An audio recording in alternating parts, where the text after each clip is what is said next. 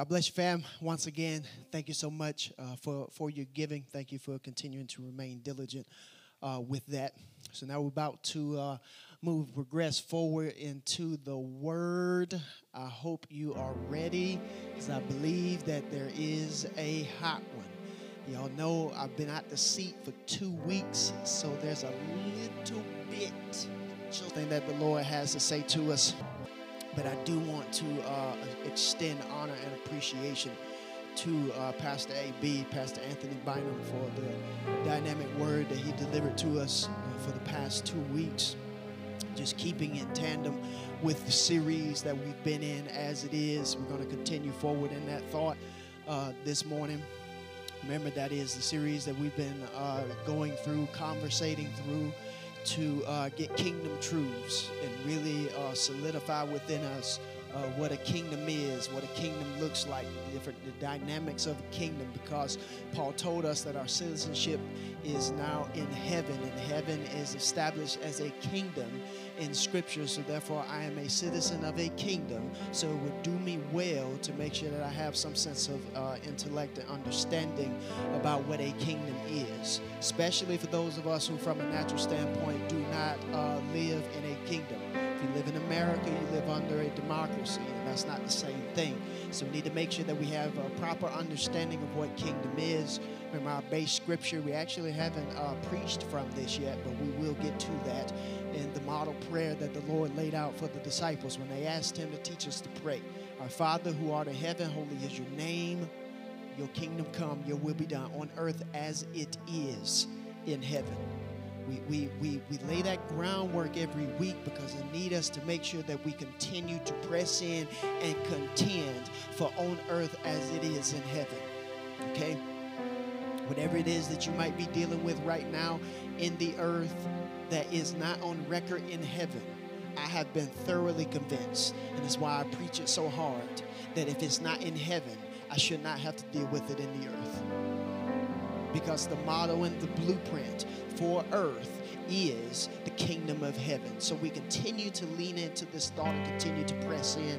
I believe this is uh, part 16, if I'm correct. So we've been in this for, for a little while, but we're going to continue to go as long as the Lord continues to breathe upon it and gives us uh, things to discuss, scriptures to look at, and, and things that we need to learn and to grow in. So I'm going to ask everybody to uh, turn to Luke chapter 9. That's where we're going to start. We've got a few places that we're going this morning. But we can uh, start in Luke chapter 9 and also Matthew chapter 11. Luke chapter 9 and Matthew chapter 11. Those will be the first two places that we're going to stop park for a little bit, have a few things to, to uh, discuss. But we're going to keep moving forward because I really believe that there's something strong, something very strong that the Lord has for us to discuss. But let's pray. Father, we're so grateful to you. We're so grateful for your grace, so grateful for your mercy. We thank you for your goodness. Thank you for your presence that's been with us thus far and has treated us so well, has treated us uh, with such dignity and honor and respect as you do all people. And in this time, Lord, as we're about to embark on this journey in the Word, I thank you for doing what it is that you do best. For you and your Word are the same.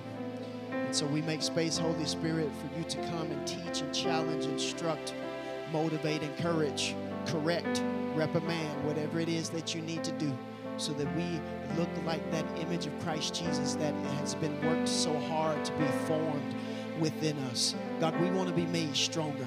We don't want to just shout and have an emotional high and have a good time and walk away with no substance, with no substance as far as the Word of God is concerned. We want to grow in your Word because the grass withers and the flower fades, but it is the word of the Lord that stands true. It's your word that can't return unto you void. Not a praise, not a sound of praise, not even worship. It's your word that can't return unto you void. So, because your word can't return unto you void, let us be infused with your word. Let us be infused with the instruction that comes from the pages of what you breathe into our Bible. And I thank you, God, that everyone will walk away from this moment and walk away from this time stronger than they were when it first began, including the one holding the microphone. Bless this time, Father, in Jesus' name. Somebody that agrees with me, shout it out loud. Amen. Amen. Amen. let us do some work. Luke chapter 9 and Matthew chapter 11. Uh, before we jump to it, thank you, uh, Tristan, for go ahead and getting that up there for me. Um, before we get into it, I want to give the, um, the, the subtitle. So we're in As It Is. We've been there uh, for a while. I know by this time, it's been 16 weeks. I know that you've gotten something from this and you have some, a greater sense of solidness and solidarity in you about the kingdom of God. That's the goal with this. That's the goal. And I ask you to rehearse everything from the 16 weeks, but making sure that you have a real solidness and that truth has been made so real in you, in your spirit man, that when opposition tries to come up to convince you otherwise, it has nothing to work with because of the solidness that's been built up in you from the word that's being preached. So the subtitle for this one is is uh, fitness or fitness in the kingdom. We're about to go the route of talking about fitness. There, there are specific scriptures that the Lord uh, laid out, and in Him working, in him working through that, he told us that we needed to be fit for the kingdom. I, am I'm, I'm really trying not to get ahead of myself. I'm trying to lay this groundwork so that we can work through this together. But this is this is about to be a heated one. So I might holler about one or two times, but that's it. And and then and then we'll we'll do King James for the most part, but uh, we're gonna hit uh, Acts later on, and that'll be in the Passion Translation. But I'll let you know when we get there. Luke chapter nine, uh, verses 61 through 62 and verse 61 reads, and another also said, Lord, I will follow you, but let me first go and bid them farewell who are at my house. 62. But Jesus said to him, No one having put his hand to the plow and looking back is fit for the kingdom of God context within this, we just grabbed two verses, but the context, it's about five or six verses, is the cost of discipleship. So, so there are people that both Jesus is asking and uh, people are asking of him to follow him. So Jesus has approached some people, told them to follow him, and then there are others who have come to Jesus saying, "We want to follow you." So, so, but, uh, but the problem with all of them, all of them had some kind of excuse or something else that they wanted to take care of first before they followed Jesus. So it was, let me go take care of my family. Uh, let me bid my father farewell. Let me go uh, bury my father first because he just recently passed away. So let me go bury him first. And then once I take care of all my family affairs, I, I will follow you. And Jesus concludes it with what we see in verse 62 of saying, No one having having put his hand to the plow and looking back is fit for the kingdom of God. Now let's look at let's look at the word fit. I just want us to look at it just just from our uh, modern English context. The word fit means uh, uh, suitable. Okay, it means suitable and it also means useful. So suitable and useful. And then too, if we want to take it to uh, the, the, the physical nature, it is me having uh, the, the, the physical capabilities and having the, the, the physical uh, uh awareness and the physical strength to where no matter what kind of environment I get put in, my body has been built up enough in its strength to be able to withstand resistance Here we go.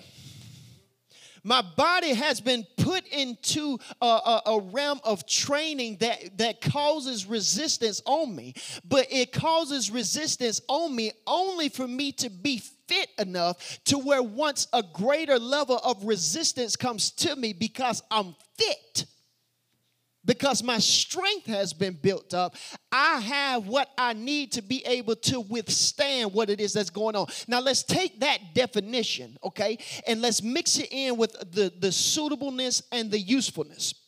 And this, this is also, too, uh, another, another um, definition that I found.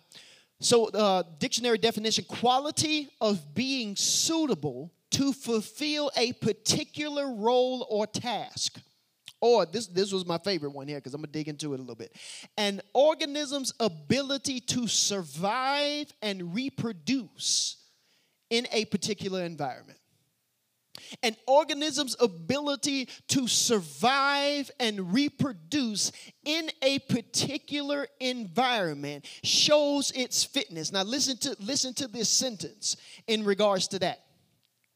If sharp teeth increase fitness, then genes causing teeth to be sharp will increase in frequency. I, I, I, know it seems like I'm all over the place, but I need you to hear what I just said. Listen to that sentence. If sharp teeth are fitness, let me, let me make sure I read it right because I need to get this right. If sharp teeth increase fitness, then genes causing teeth to be sharp will increase in frequency. So if there's something that is needed, this is just an animal kingdom. Let's just talk an animal kingdom. If there is an animal that finds itself in a situation to where sharp teeth would give it a greater chance of survival and give it a greater ability to withstand everything that's going on in the environment that it finds itself in. The genetic structure that God made that animal with will, will recognize that the animal's missing something. So, the genetic structure within the reproductive cycle of that animal, as generations keep coming, will make sure that as the generations come, all these generations down here don't have the same issue that this one had. Because the first generation did not have the sharp teeth that they needed. So, the genetic structure picked up the message. So, the genetic structure picks up the message and says, All right, they need those sharp teeth. So, by the time each generation comes, genetics, we know what we need to do. We know that we need to make sure that we manipulate ourselves in a way to where sharp teeth become something that is around us now. I'm an animal buff. I watch these kind of documentaries all the time. I watched a documentary on monkeys one time that that had that found themselves in, in an Arctic like area that they were not born in. When the first when the first generation of those monkeys got into the Arctic area, they were dying off and losing their tails because it was just too cold for them. So they so the first generation did not have the coat that they needed and their tail was being lost because they were not fit for the environment that they found themselves in. So, what happened? Their genetic structure, as they kept reproducing, kept getting thicker and thicker coats and got to the point to where they no longer grew tails because they did not need them for where they were. Now, if God is genius enough to put that in the animal kingdom,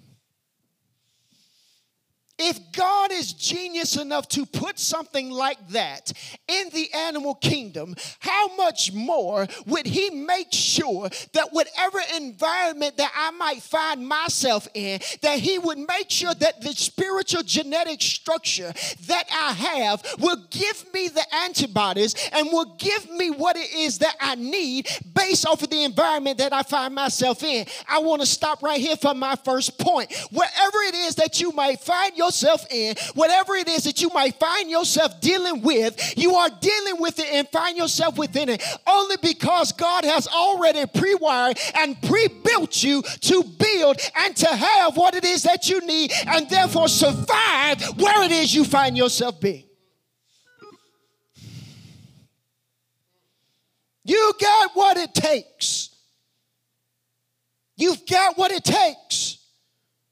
There's nothing that has any right to come in and to overwhelm me in a way to where it has a right to take me out. Deuteronomy 31 As my days are, so shall my strength be. There will never be a day in which God will cause me to have and not have a strength that not only matches it, but causes me to rise up and thrive because I am more than a conqueror. I hope you with me, fam. I hope you're with me. We're talking about fitness. We're talking about fitness. So a fitness that that that God has within within the environment.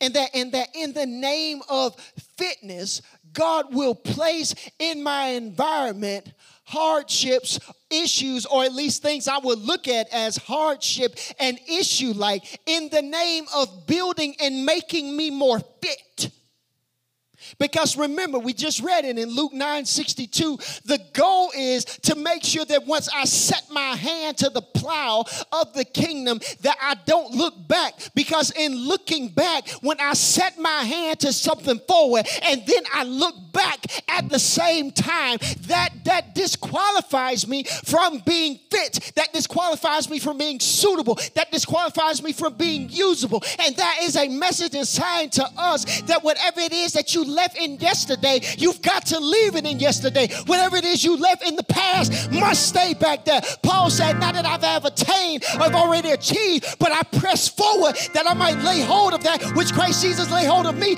looking forward and not looking back, reaching forward and not looking behind. Whatever it is that you left behind, make sure you leave it there.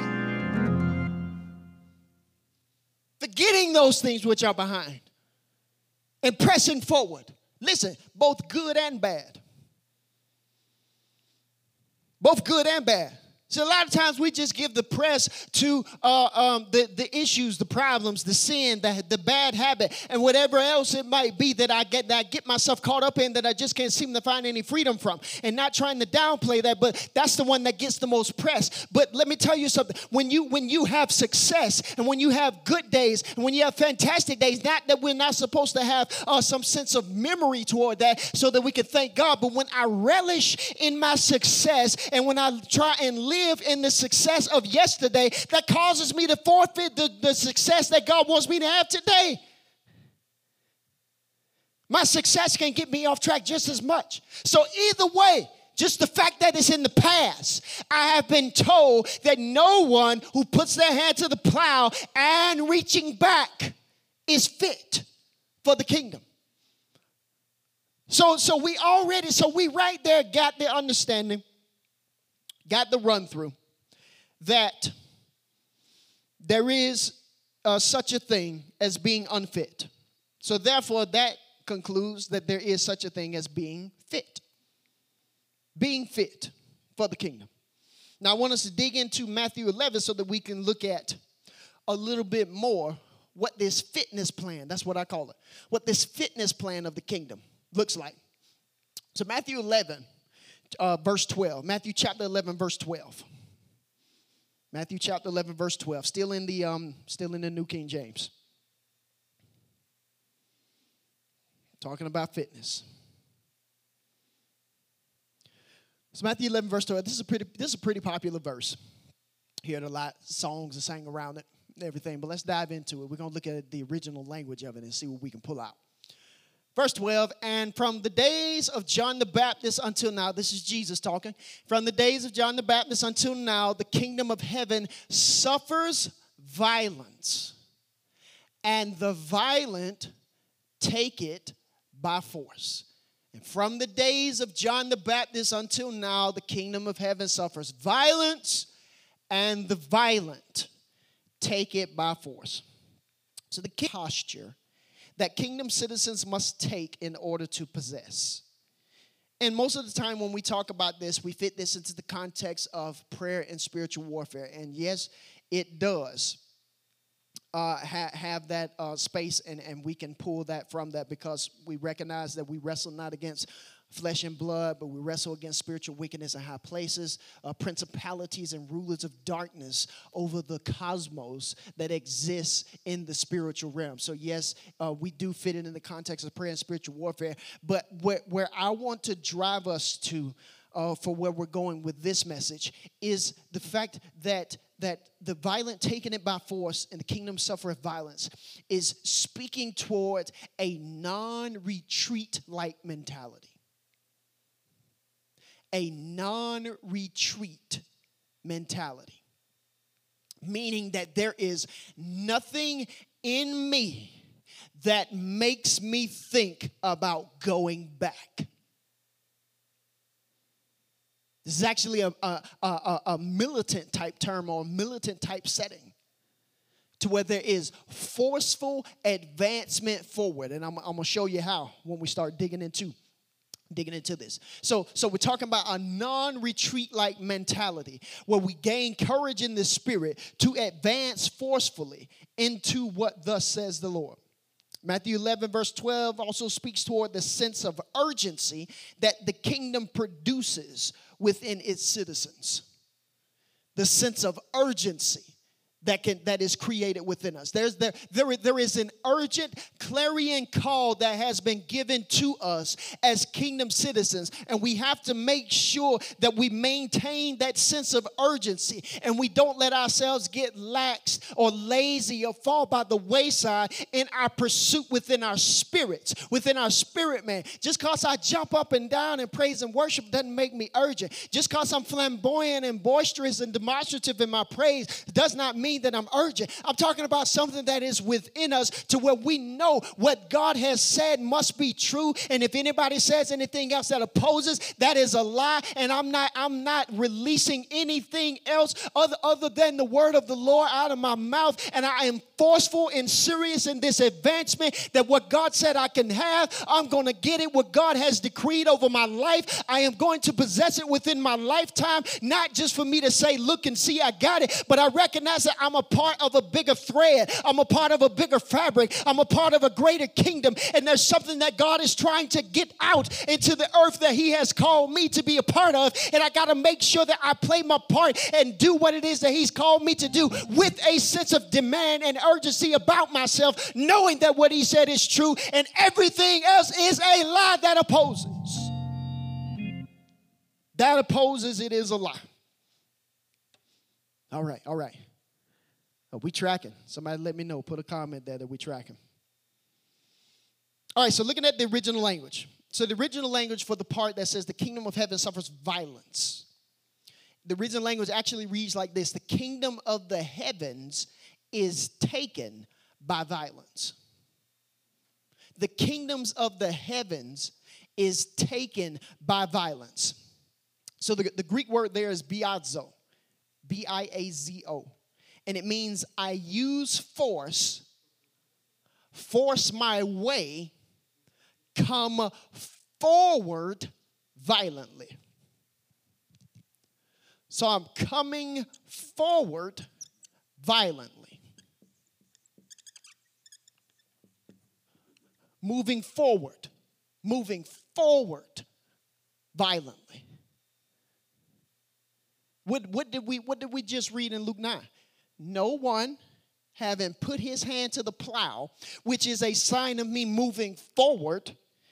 I was partially raised on a farm, so I, so I understand the, the work of farm. Whenever you are working a plow, there is no way that you can move forward with the plow because the plow has one direction, it's moving forward. There's no way that I can move forward with a plow while at the same time looking at where I've been.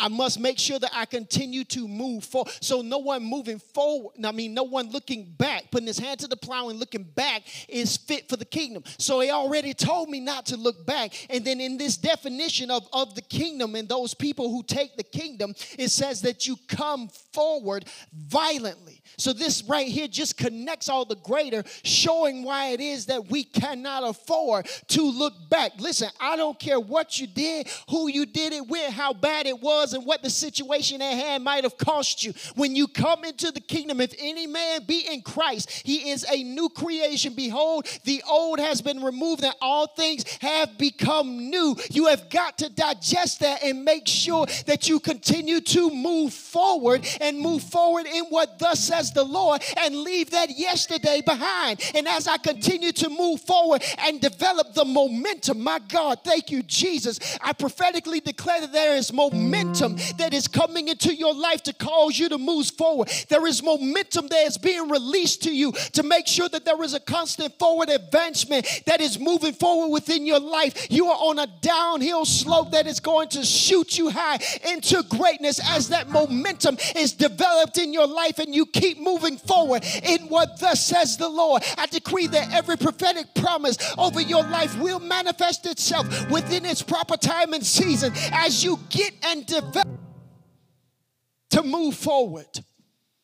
Why? Because anyone that's going to be forceful about grabbing a hold of the kingdom must make sure that they're moving forward. And that, that part of the scripture also means laying hold of something with, watch this, positive aggressiveness. Positive aggressiveness. Positive aggressiveness. I, I, I lay hold of it. All right. So let's move into the next part. So that was the kingdom of heaven uh, suffers violence, but the violence, let's take that part, the violent, actually comes from the same word. That, that is the Greek word biastes, so just, just a different, uh, different part of the same word. Biastes means forceful, violent, or watch this, energetic man. One eager in pursuit, obtaining by positive assertiveness used by the believer in living in faith, living in God's internal persuasions, guiding and empowering them to act forcefully.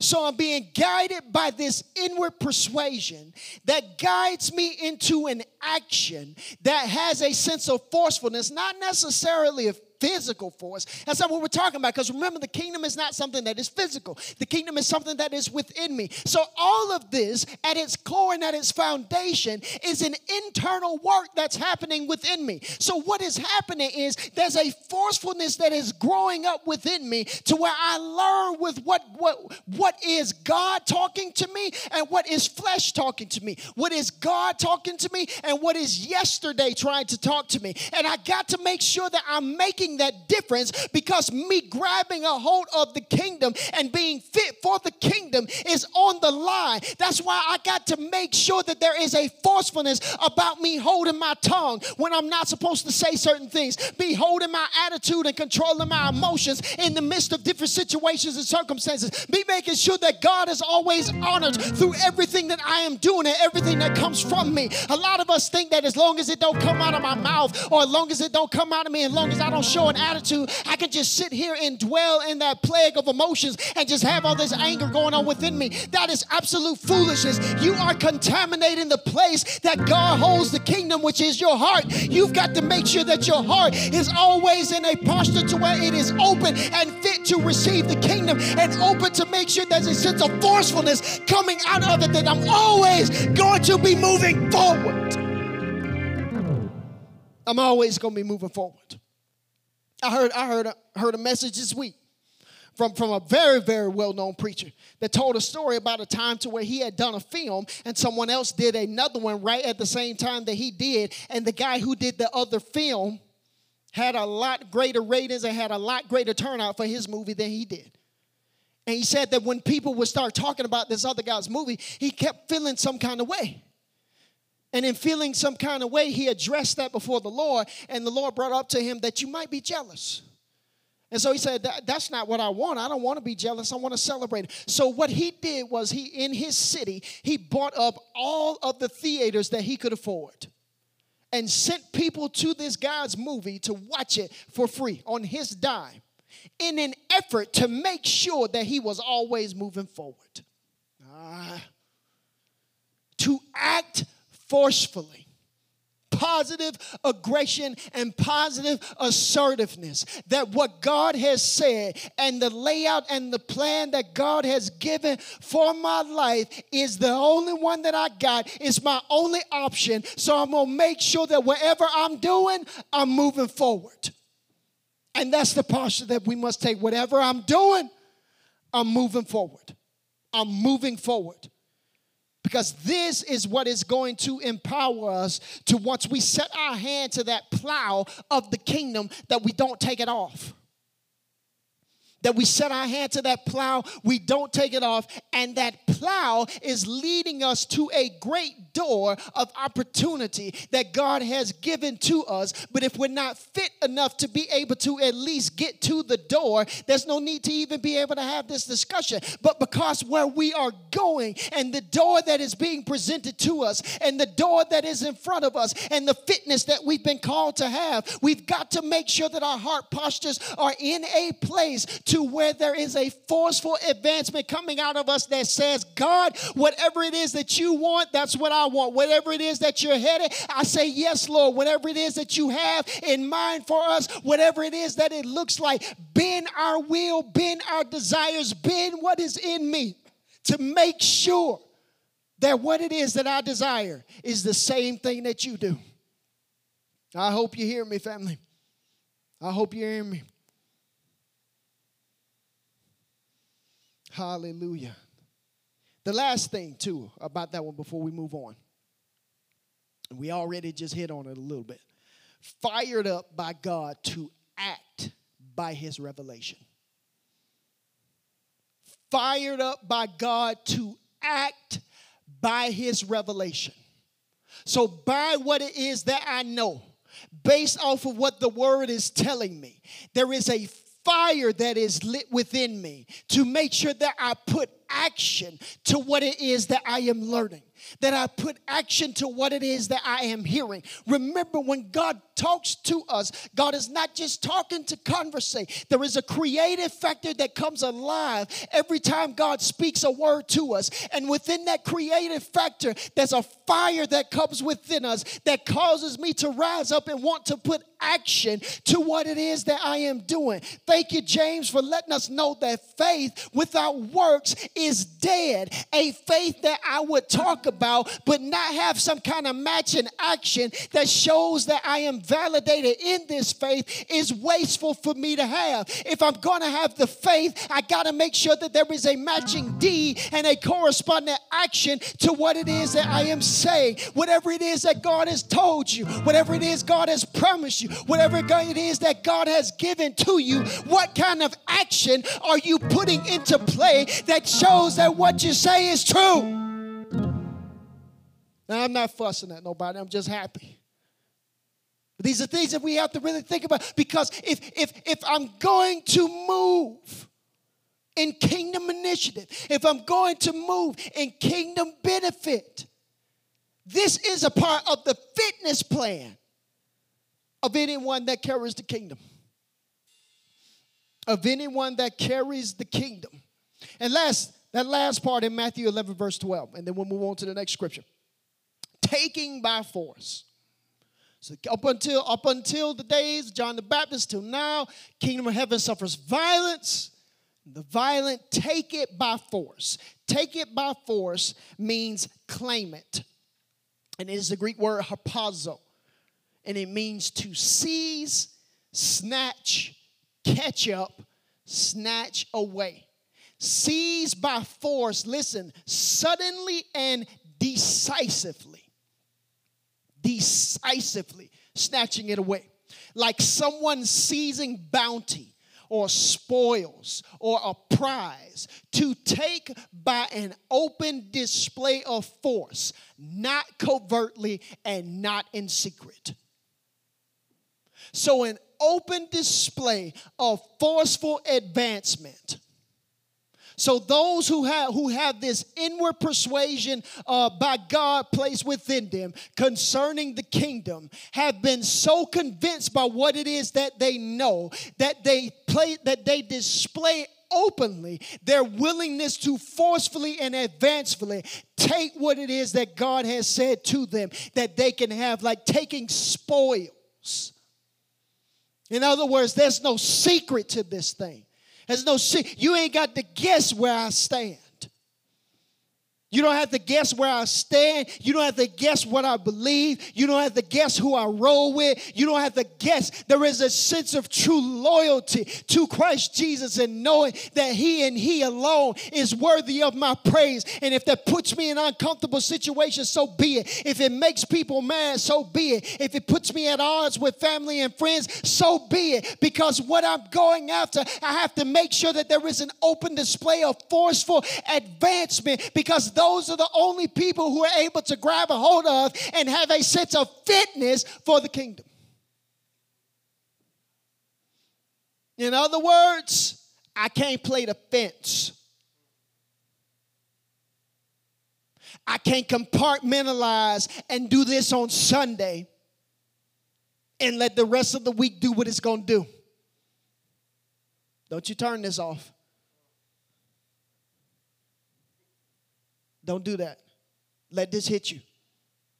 I cannot compartmentalize and pick and choose the parts of scripture I want to impact me, i.e., financial breakthrough. but then not dwell with him in the fellowship of his sufferings.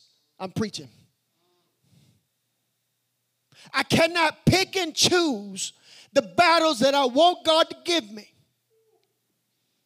and then reap all the benefits of the kingdom. That is not how this works. Those who are most fit within the regiment of fitness is resistance.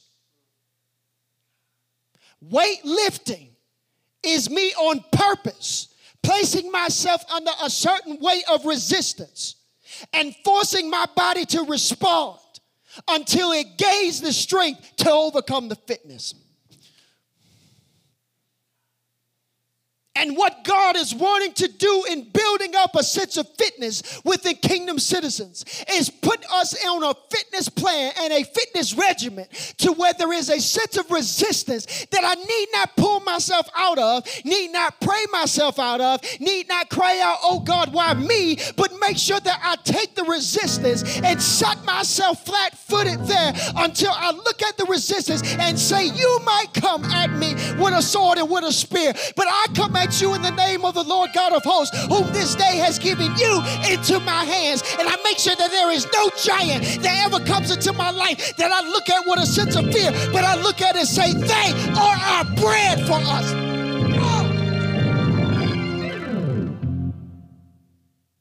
They are the bread. I'm not finna stand in a sense of fear. They are the bread. They are to be consumed. And whatever resistance that you find yourself in, whatever sense of resistance you find coming at you, is to be consumed for a greater strength to be born out of you. Fitness. Fitness.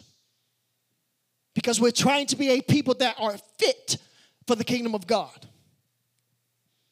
Because for me to gain all this knowledge about something I am not fit for makes no sense and will keep me in perpetual dread, frustration, and disappointment. I must be fit. So, only someone who has embraced posture that we just talked about in this. The, the, the kingdom of heaven suffers violence and the, and the violent taking it by force. Only someone who has embraced that kind of posture because of the work of the kingdom of god within them is ready and girded up with the urgency and courage in spirit that will produce the kingdom. So, this verse that we just read, like I said a little bit earlier, is what I'm calling the fitness plan for citizens of the kingdom of God and I need a level of fitness that makes me suitable for the kingdom call that I have, the kingdom call we all share to advance the kingdom in the earth, which is done when I keep my hand to the plow. And leading us into the next verse, 1 Corinthians 16 9. Keeping, keeping our hand to the plow and leading us and moving us forward into what is called, Paul called a great an effective door. Great and effective door. So 1 Corinthians 16 9. Still in New King James. 1 Corinthians 16 9. I'm getting close, getting close to wrapping up. 1 Corinthians 16 9. The context uh, here, uh, this is Paul is ending the letter to the his first letter to the Corinthians, and he is uh, talking about an opportunity that is presented to him to go to Ephesus, which is uh, where we get the book Ephesians from. So the church at Ephesus, he has an opportunity to go there and he's asking for the Corinthians to pray for it. But let, us look at look at the verbiage that he used and let's dive into it. For a great and effective door has opened to me. And there are many adversaries. A great and effective door or opportunity has opened to me. But within the opportunity and within the door, and he said, there are many adversaries. So, so many adversaries, issues, blockages, circumstances, things that aren't necessarily pleasant, live within the door.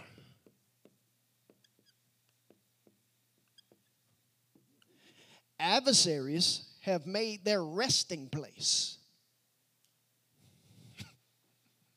in the door. But despite who lives in the door, Paul still comes to the conclusion that the door is still great and effective. Y'all, believe me alone. Now let's look at look at the original language. Great and effective. The Greek word for great is actually megas, M E G A S. Is where we get the word mega from. So that so there is a mega, and original for uh, effective. God is so good. The original word for effective is energes. E N E R G E S. Guess what we get that when we come from that word? Energy. So a mega energy filled door is open to me and locked within the mega energy filled door, or at least standing at the door, made its home in this spot, is an adversary, is a problem. So, so locked behind opportunity. If I get my gaze fixed too much on who lives there, if I get my focus focused too much on who lives in the space, and not so much about the framing of the door itself.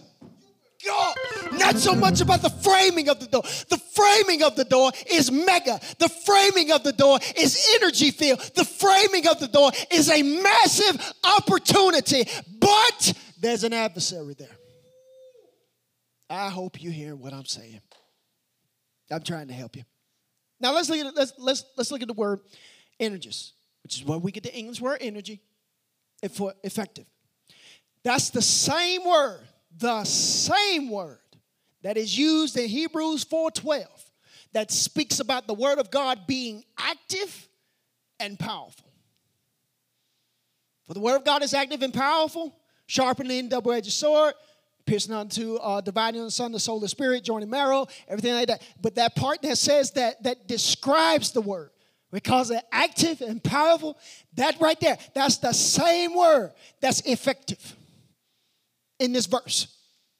That's the fact That describes the door. That's why, that's why I need us to remember. So active and powerful. We got to remember, Paul is talking about the door. Paul spends hardly no time talking about the adversary. In fact, he doesn't describe him. He just says he's present and there are many adversaries. So there's many adversaries. There's many issues. There's many problems. I understand that, but my focus is not there. My focus is the fact that the door is great and effective, that it's powerful, that it's mega, that it's energy filled, that it is this grandiose of an opportunity that God has given to me. And I'm telling you right now, could you be in this time and in this pandemic, be standing in the greatest opportunity that you've ever seen, but you're so focused on the adversary? Massive opportunity around you. Divine reset in which God has given us all. But I'm so focused on what's not going right. I'm so focused on what is not. But look at how Paul plays his descriptions on the door. For there is a great and effective door that is open to me. Yet, there are many adversaries. So, showing us also that could an adversary, could a problem, could an issue be divine heaven sent announcement that you got a door that you're standing in front of. I, I know that in, in, in the moment of adversarial opposition, I'm a person too in the moment of adversarial opposition and hardship that is pressing against me and causing me pain and making my life have to adjust and making me be in certain situations and circumstances I didn't ask for, I didn't sow for, I never saw myself here by age so and so, never saw myself at this point at age such and such. When all that stuff hits us and I start to have to adjust my life, it, it, it can rock me emotionally. It rocks me emotionally. But see, that's why I went over the fitness plan. That's why we went over the fitness plan. Because anyone that's trying to achieve a goal, if you've ever had somebody give you a fitness plan, be a fitness coach, be somebody that is a coach in your life, the responsibility of a coach is not so much to make me feel good, it's to hold me accountable. They are there to hold me accountable and making sure that I maintain the plan. Even in the midst of the pressure from an adversary. Because I'm going to tell you something adversary ain't going nowhere. Waiting for a day where I'm adversary free is never coming. It's never coming. So I got to make sure that I already make plan for the fact that I'm going to run into an adversary. And making plan for the fact that I'm going to run into an adversary is me maintaining the, men, the mental posture, the heart posture that although I come up to them, they cannot overtake because the adversary is not greater than the door. The adversary did not get the description that he too was mega in energy field. He was just present. So all I got to do is go by God, go by the strategy that God has given me. And he told me in his word that thy enemies shall be thy footstool.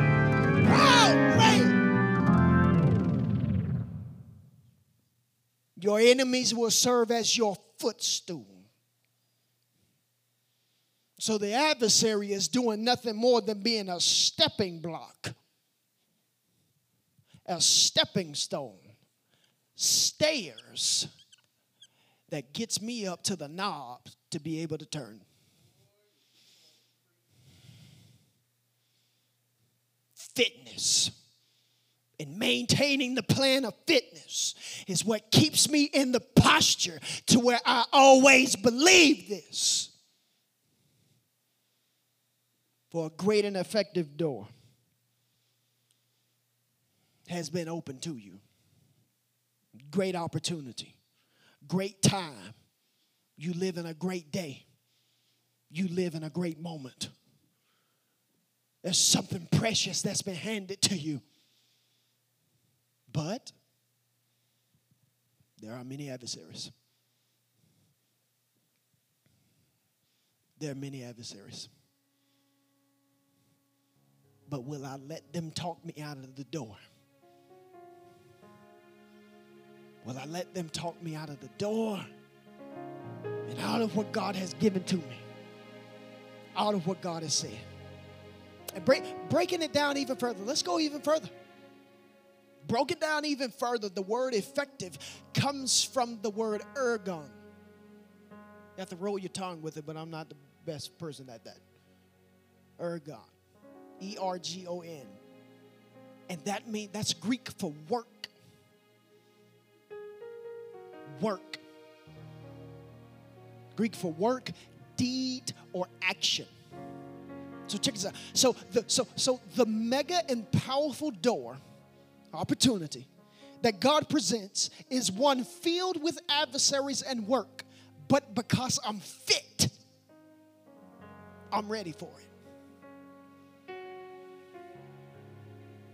Because I am fit because I maintained the fitness plan, because I stayed on my regimen, because I ate what I was supposed to, and I stayed away from what I wasn't supposed to eat. I stayed away from certain relationships. I added on certain relationships. I added on time. I stayed, I, I, I went to bed. I got enough rest. I, I did what it was that I was supposed to do and maintain the pressure of the plan. Now that I've gotten to this door, although there be adversaries there, and there's a sense of work that I'm going to have to do to open up the door, take, I'm ready.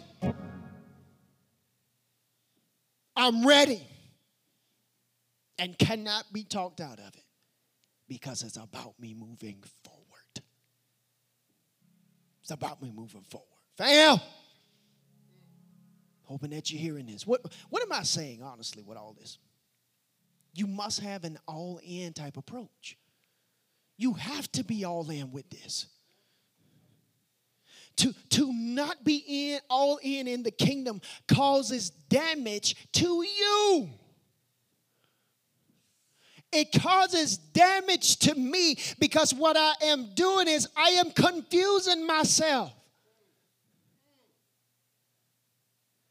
I'm confusing myself. We we did we did that maybe about a month ago when we talked about the parable of the soul and the, and the different kind of and the different kind of ground that the seed hits. And one of those grounds was somebody that had that direction in all different places. My heart being pulled this way, my heart being pulled this way, my heart being pulled this way. What's happening is there is a massive confusion that is happening and keeps my heart from being as fit as it needs to be setting myself in a spiritual cardiac arrest. Heart got too much going on with it and can't keep up. That's why when it comes to my devotion, my internal devotion, I have to make sure that it, that it is centered on the kingdom, is centered on what thus says the Lord, and centered on the assignment that I've been burdened for. See how all this is playing together? It's centered there. And we're about to read, turn to Acts 19. This is my last verses and I'm finished. Acts 19, I'm reading out the Passion Translation. We're going to read uh, verses 1 through 20. Because what we're about to look at is looking at how Paul navigated his way through this journey. So Paul has told us, Paul is, is, is just a premier person to look at as far as being fit for the kingdom. We've seen him leave his past behind. We've seen him move forward. We know that he's one that, that, that is energy filled, a violent, energetic man internally, and he moves forward and taking the kingdom by force. He's put his hand to the plow and he's not looking back. He, we already laid that foundation, and he just told us that there's a great, mega energy filled door that's in front of him, and there are many adversaries, but because he was fit, he walked through the door anyway. In Acts 19, verses 1 through 20, 20 is the snapshot of what happened because he walked through the door. Let's go. Let's go. Thank you, Tristan. Verse 1 When Apollos was ministering in Corinth, Paul traveled on through the regions of Turkey until he arrived in Ephesus. That's what we were just talking about. So he's in Ephesus where he found a group of 12 followers of Jesus. Verse 2 First thing he asked them was, Did you receive the Holy Spirit when you became believers? No, they reply, we've not even heard of a Holy Spirit. Paul asked, then what was the meaning of your baptism? They responded, it meant that we would follow John's teachings. So it was uh, John the Baptist. Verse 4, Paul said John's baptism was for those who were turning from their sins, and he taught you to believe and follow the one who was coming after him, Jesus, the anointed one. When they understood this, when they understood this. Not just when they heard it, not just when they shouted about it, not just when they amen, when they understood, had a sense of intellect about what it was that Paul was telling them. Let's see what happened.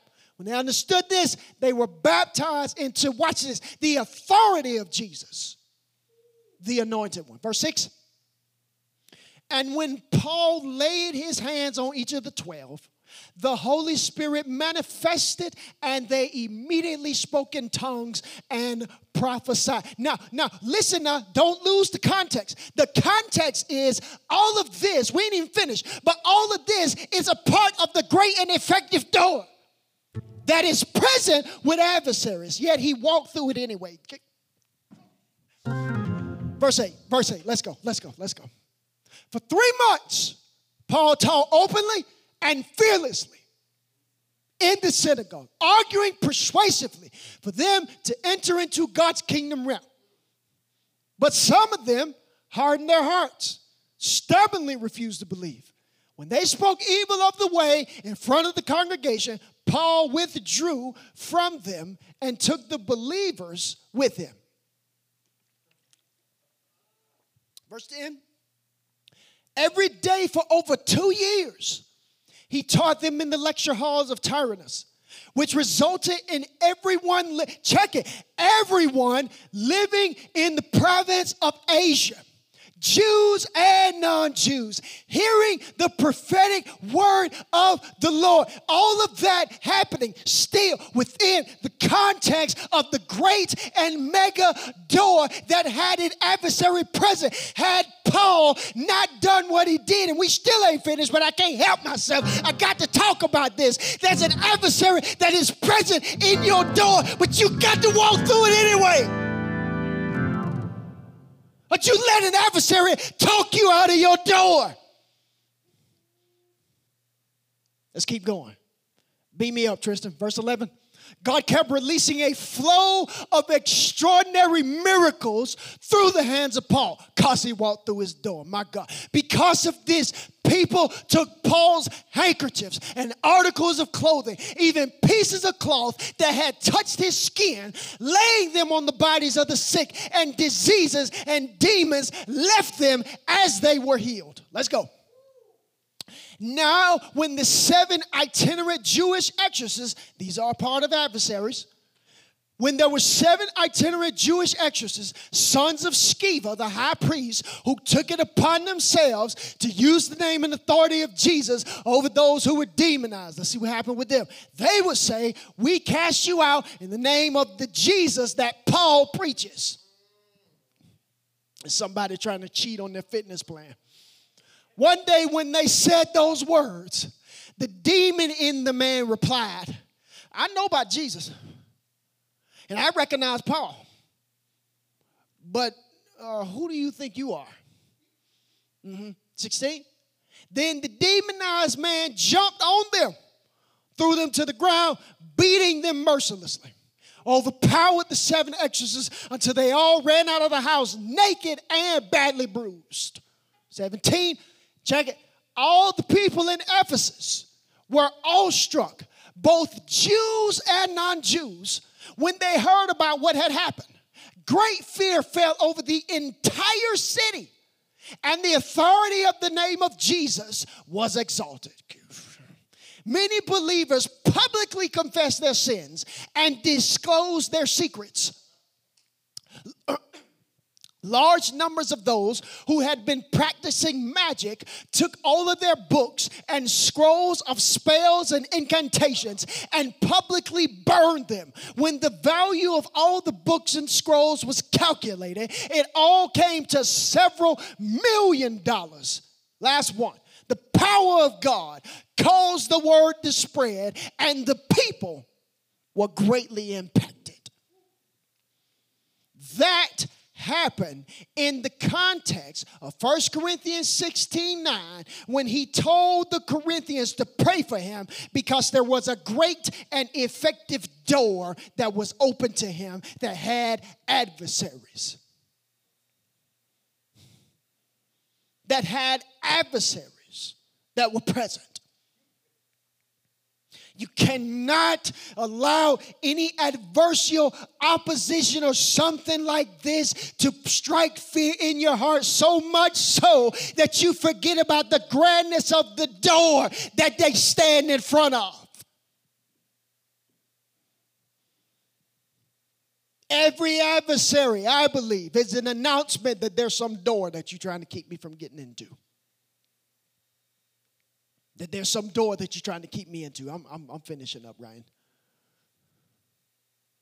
What's your door? First off, in a macro sense, for all of us, it is our kingdom assignment. That's why we told you weeks ago about making sure that that burden is alive because the burden is also something that is going to energize you in a way to stand up in your fitness against an adversary. Standing up in your fitness against an adversary. I'm not talking about you necessarily fighting them because as we saw just in what we just read, Paul wasn't fighting nobody. Paul, Paul was not even arguing. It said, it said that he, he, he, he fearlessly, boldly and fearlessly declared from what was in him. And what was in him was as real and as authentic as it was because of him being fit for the kingdom. I got to stick to the fitness plan, family. I gotta stick to the fitness plan in which God has called me to so that when a great and effective door makes its way into my life, I am fit and ready to grab that knob and walk right in.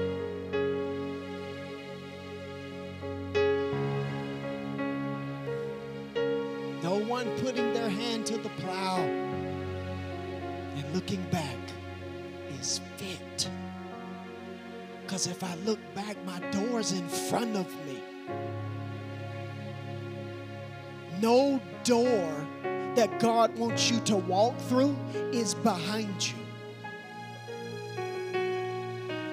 Any door that God wants you to move forward in, He wants you to move forward in. And it's in front of you. And our calling as kingdom citizens, we are people who have been taught to move forward and never looking back. Because there is a forceful advancement that comes out of us to grab a hold of what thus says the Lord and what God has spoken to us. Because there is a great and effective door, opportunity, massive, that is in front of us. That is in front of us that we must possess. You have been called to it. You have it within you because of who lives in you. None of what I said is done by power or might. None of this is done because of how stellar and clean we are. This is done only by the power of the Spirit of God that resides within us and has made come to life the kingdom. You have a door, you also have an adversary.